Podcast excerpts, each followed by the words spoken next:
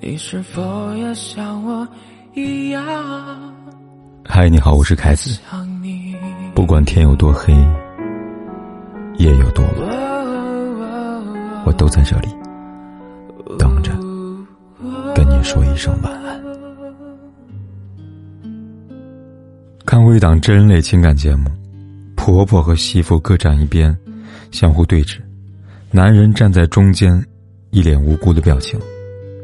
故事大概这样的：婆婆守寡十七年，带大儿子，男大当婚，女大当嫁，儿子结婚了。结婚之后，婆婆每天都在干涉小两口的生活，就连睡觉都不许他们拉窗帘、关房门。有一次，晚上十点多钟了，婆婆还赖在小两口房间看电视。媳妇第二天要早起上班了，婆婆说：“你们睡吧，我看完再走。”气得媳妇睡沙发去了。有一次，婆婆打扫卫生的时候，发现儿子抽屉里边有买房的宣传单页，这才知道媳妇怂恿儿子买房搬家，想远离她这个老太婆。于是，婆婆让儿子离婚，不然她就彻底的失去这个儿子。儿子不同意，婆媳矛盾日益的增长，全家都快崩溃了。婆婆委屈的说：“这些年，她跟儿子从未分开过。”儿子十六岁，母子俩才开始分床睡。儿子结婚以后，每天跟媳妇那么好，他心里边难受啊。涂磊老师现场点评说：“为什么很多婆媳住在一起，每天斗来斗去不消停？有些婆媳不住在一起，反而关系越来越好呢？因为婆媳关系很微妙，相见好同住难，这就需要当婆婆的不要越界。”婆婆懂得合理的退出，是一种大的格局。婆婆格局够大，媳妇的婚姻才能越幸福。前不久，朋友小雅飞美国旅行，旁边坐了一个七十多岁的老太太，她操着一口流利的英文，让朋友刮目相看。小雅跟老太太聊了起来，得知老太太是外语学校退休的教授，这次呢，赶去陪儿孙。迎接圣诞节，老太每年都要去美国住上一个月，从不在儿子家落脚。她早就订好了海边的酒店，吸引孙子过来看海。小雅好奇的问：“您为什么不留在美国跟儿子一起住呀？顺便帮媳妇带孩子？”老太太说：“我在国内有自己的生活，每个月回校讲两次课，还要出书、演讲、跟朋友聚会。”他接着说：“老年人啊，本该就有自己的生活圈跟朋友，最美不过夕阳红嘛。人生最后的时光，一定要留给自己，这才对呀。”小雅因深受婆媳矛盾的困扰，请教了老太太婆媳相处之道。老太太笑了笑，她说：“儿孙自有儿孙福，当婆婆。”要对媳妇儿睁一只眼闭一只眼，婆媳之间要像亲戚一样的走动，而不是像家人一样住在一起，产生矛盾。临下飞机前，老太太告诉小雅，婆媳之间在同一个屋檐下超过两个小时，那就不科学了。婆婆应该尽量把自己当做客人，而不是女主人。小雅旅行结束回来，把孩子从婆婆家接了回来。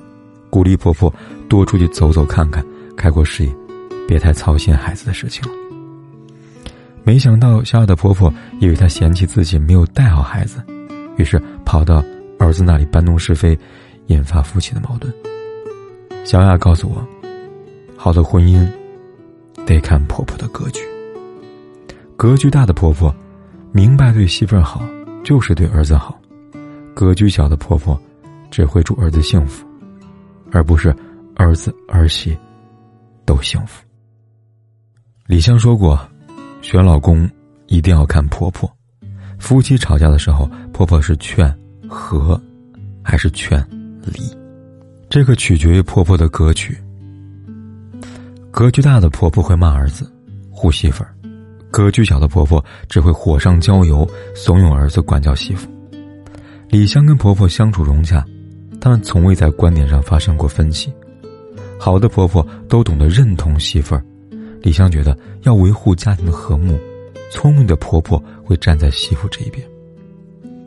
众所周知，李湘的公公是著名画家王辉，一九四三年出生，一九五九年毕业于鲁迅美术学院附中，一九六八年毕业于中央工艺美术学院，受教于吴冠中先生等艺术大家，代表作有《春江花月夜》《新的激流》《经营的心》等等。油画《五个里程碑》里边拍卖成交价一百零六万。王老先生的画作大多被国内外知名的博物馆和收藏家所珍藏。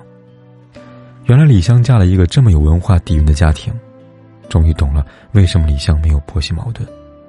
格局大的婆婆，从不为难媳妇。有人说，在婆婆眼里，媳妇永远是个外人。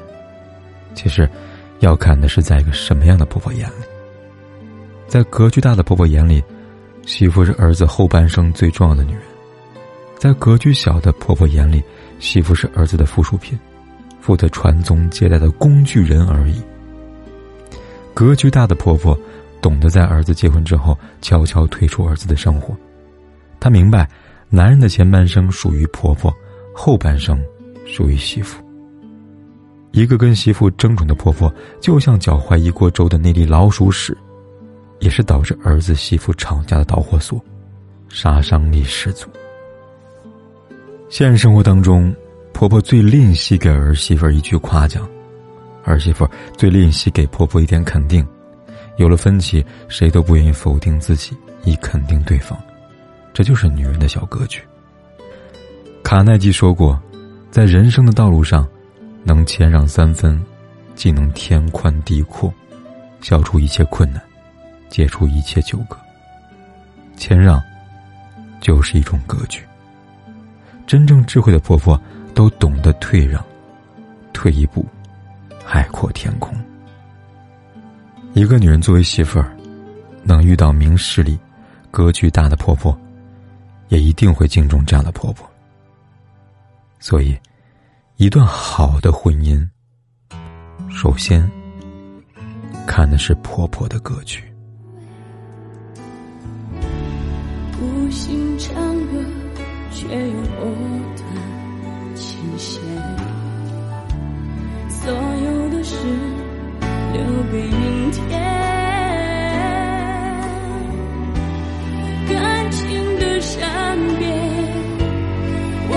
心思这一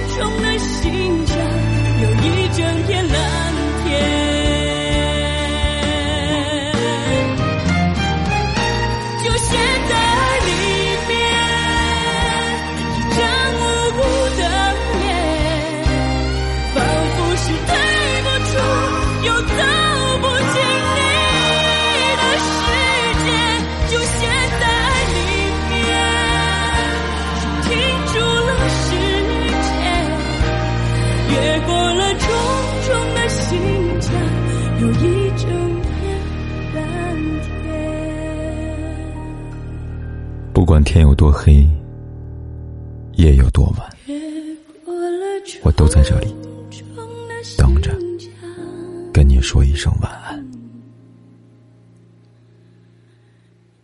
有一整片。